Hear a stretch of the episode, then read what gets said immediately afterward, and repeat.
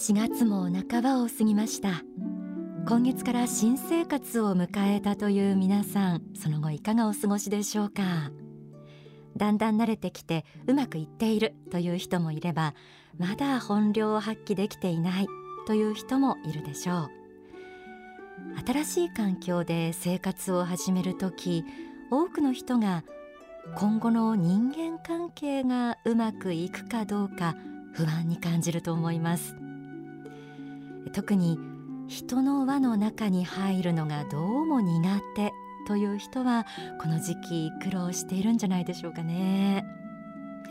ただ会社なりチームなり一定の組織で仕事をすることになったならやはりみんなとうまくやっていくに越したことはありませんよね。今日の天使のモーニングコールはズバリ人の輪に溶け込めないあなたへ。と題して人間関係に苦手意識を持つ人へのアドバイスを仏法真理から学んでいきます。まあ他ならぬ私自身も一匹狼で生きてきたところがありますので今日は次回を込めてお伝えすることになりそうです。今度こそいろんな人といい関係を築くんだ。環境が変わるたびにそう思うものの気がつくとまた孤立している。ああやっぱり自分は人と関わるのが苦手なんだな。そんな確認を繰り返している人もいるかもしれません。そうした人はもしかすると意外なことがネックになっていることがあります。書籍幸福になれない症候群にはこうあります。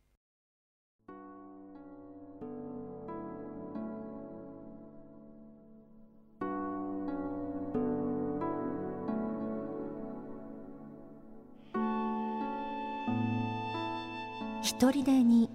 人の輪から浮き上がってしまう人。孤独癖のある人。など自分は人の輪の中に溶け込めないと苦しんでいる人は意外に多いのです。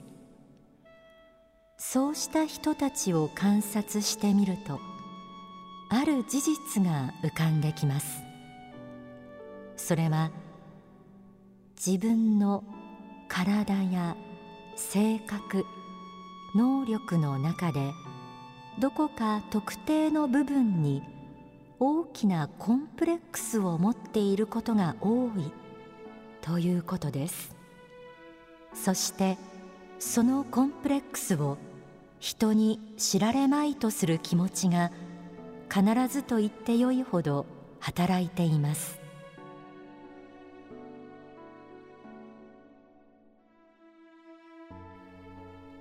コンプレックス。劣等感が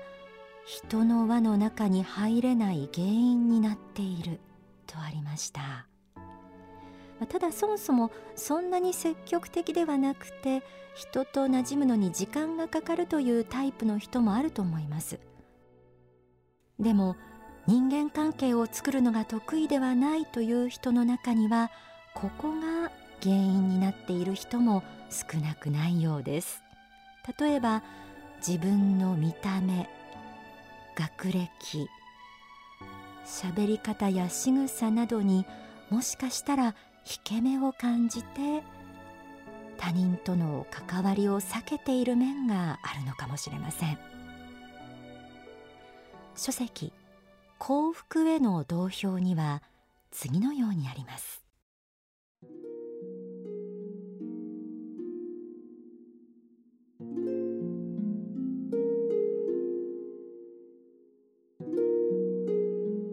何らかの劣等感を持っていない人はいないはずです。各人が必ず持っているはずです。悩みの大部分はその悩みを独り占めというか自分だけのものにしてしまっているところに原因があります。したがってその悩みが自分だけのものでなくなった時に悩みは半分ぐらい消えかかるのです。他の人もこういうことで悩むことがあるのだと思い始めた時にそこから解決の糸口が見つかっていくようになるものなのです。劣等感を持っていない人はいないとありました。自分はコンプレックスが強いかもと思う人はそれは自分だけではないということを知っておくといいでしょう。みんな実は自分と似たような劣等感を持ちながらそれをバネにして頑張っているなんてこともあるものです。誰しもが何らかの心の葛藤を持っていて完璧ではないながらにその人なりに自分の人生を輝かせようとしているんだということです。こうして少し客観的に見ることも大切です。さらに幸福になれない症候群には人の輪の中に入るための具体的なアドバイスも説かれています。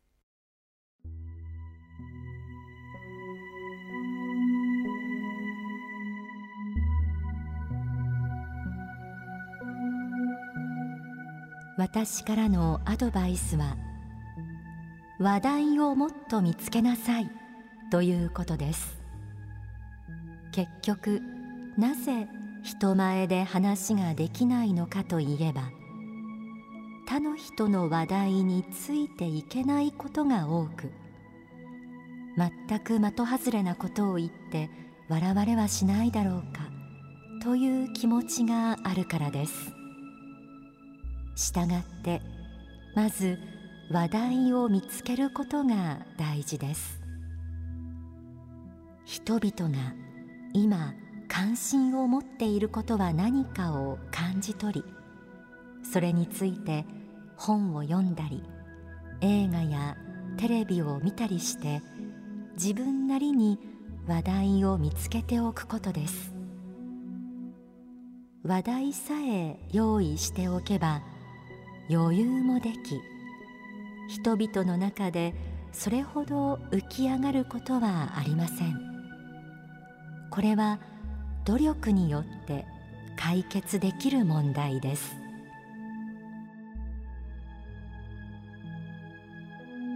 会話が苦手なのは性格の問題と思ってしまいがちですが実は共通の話題がないだけという単純なことが理由の場合もあるようです。学生の頃とは環境が変わって気の合う人とだけで過ごすわけにもいきません。立場や年齢価値観の異なる相手と何を話していいかわからないという人も多いんじゃないでしょうか。例えば自分の好きなことだけに没頭してきた人や特殊な分野の中に身を置いてきた人は特に一般的な話題や教養を身につけていく必要があるようです。でこれは努力によって改善していけるとありました。それにアンテナを張っていれば意外に情報は入ってくるものなんですよね。まずは周りの人たちが普段どんなところに興味を持っているのかちょっとチェックしてみるのもいいかもしれません。幸福になれない症候群ではさらにこんな視点からの処方箋も説かれています。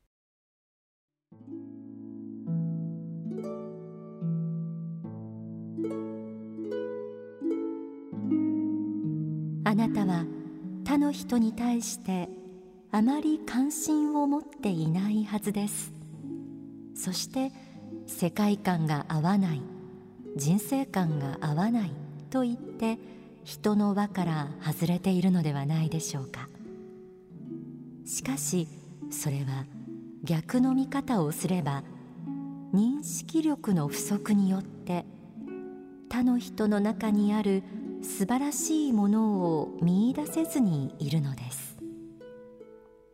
高い認識力を備え高い教養を持っている人ほどそれぞれの人の境外や既婚に合わせた話ができるものなのです。したがって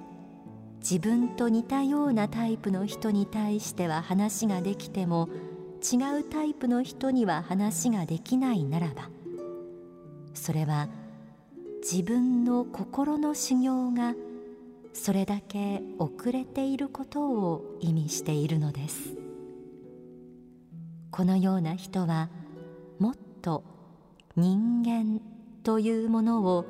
知る必要があります。どのような話でも縦横無尽にできるような器の広い人間になるべきです。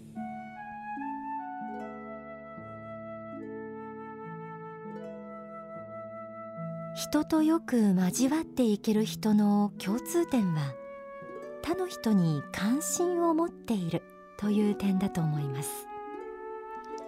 自分に関心を持ってくれたらやっぱり嬉しいものですよね。そういう人には心を開いていくこともできますが反対に自分にあまり関心を持っていない人だったら仲良くはできないでしょう。人に関心を持つというのはとても大事なことです。つまりこれは仏法真理で説かれる基本的な教えの一つ。の形でもあります。そもそも人がこの世に生まれてくるのはある意味ではいろんな人と出会うためでもあります。いろんな価値観を持つ人と触れ合い試行錯誤しながらも経験を積んでいくことが魂にとっての宝物になるからです。皆さんもぜひ今日お伝えしたことを参考にいい仲間を作っていってください。自分の人生で出会うべき仲間も意外と近くにいるかもしれません。ではここで大川隆法総裁の説法真実の人生を生ききれよりお聞きください。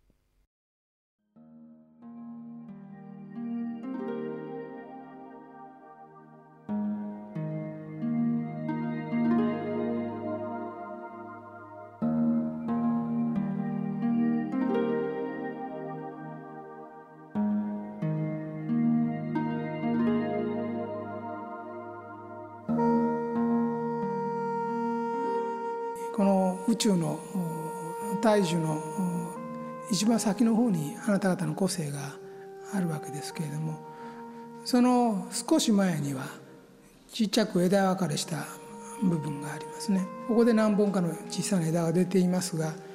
ここに実はあなた方のソウルメイトと言われている仲間たちがいます。結局自分の身の回りでですね今葛藤を作り悩みを作っている人たちは実は過去勢を振り返ってみると育転症の過程で出会っていて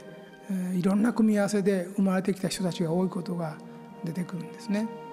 だから今あなたの人生の幸福不幸を分けているのは実はあなたの身近にいるあなたにご縁のある20人か30人ぐらいの人のグループの中であなた方の幸福はおそらく決まってくるだろうと思うんですけれどもその人たちはこの世であなた方が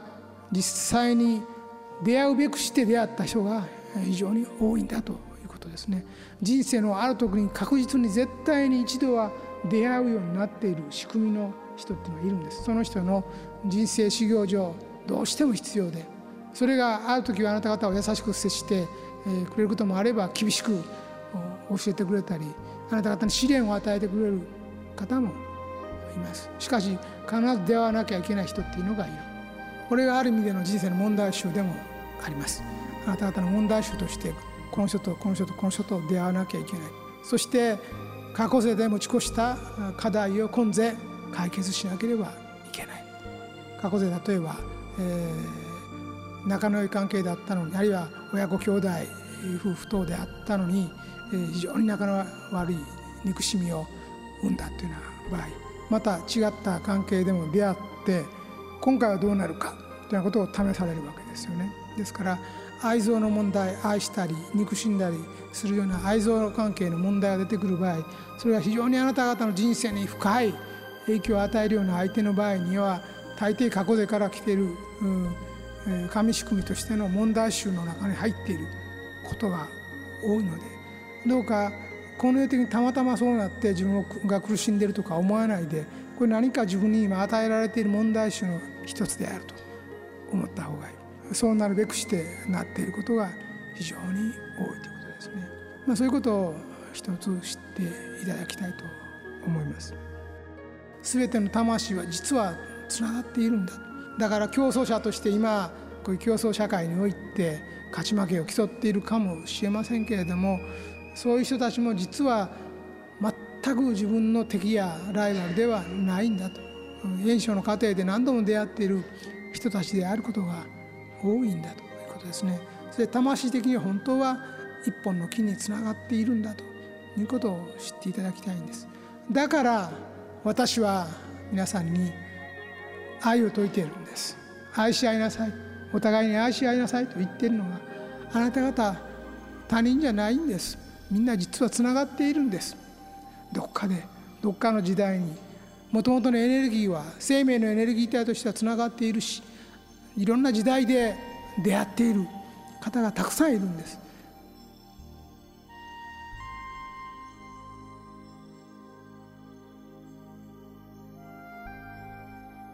お聞きいただいた説法は書籍勇気の方に収められています人の輪に溶け込めないあなたへと題してお送りしてきました。いかがでしたでしょうか？人付き合いが苦手という人にとってはまあ性格だからと諦めていたところもあったかもしれませんが心次第努力次第でいくらでも変わっていけるようですね。どうせならどんな環境の中にあってもそこで出会った人たちと理想的な関係を結んでいけるような新しい自分を開発していってください。自分の中の愛を縁ある人たちに広げていく中に自分の器の広がりや成長を感じることと思います。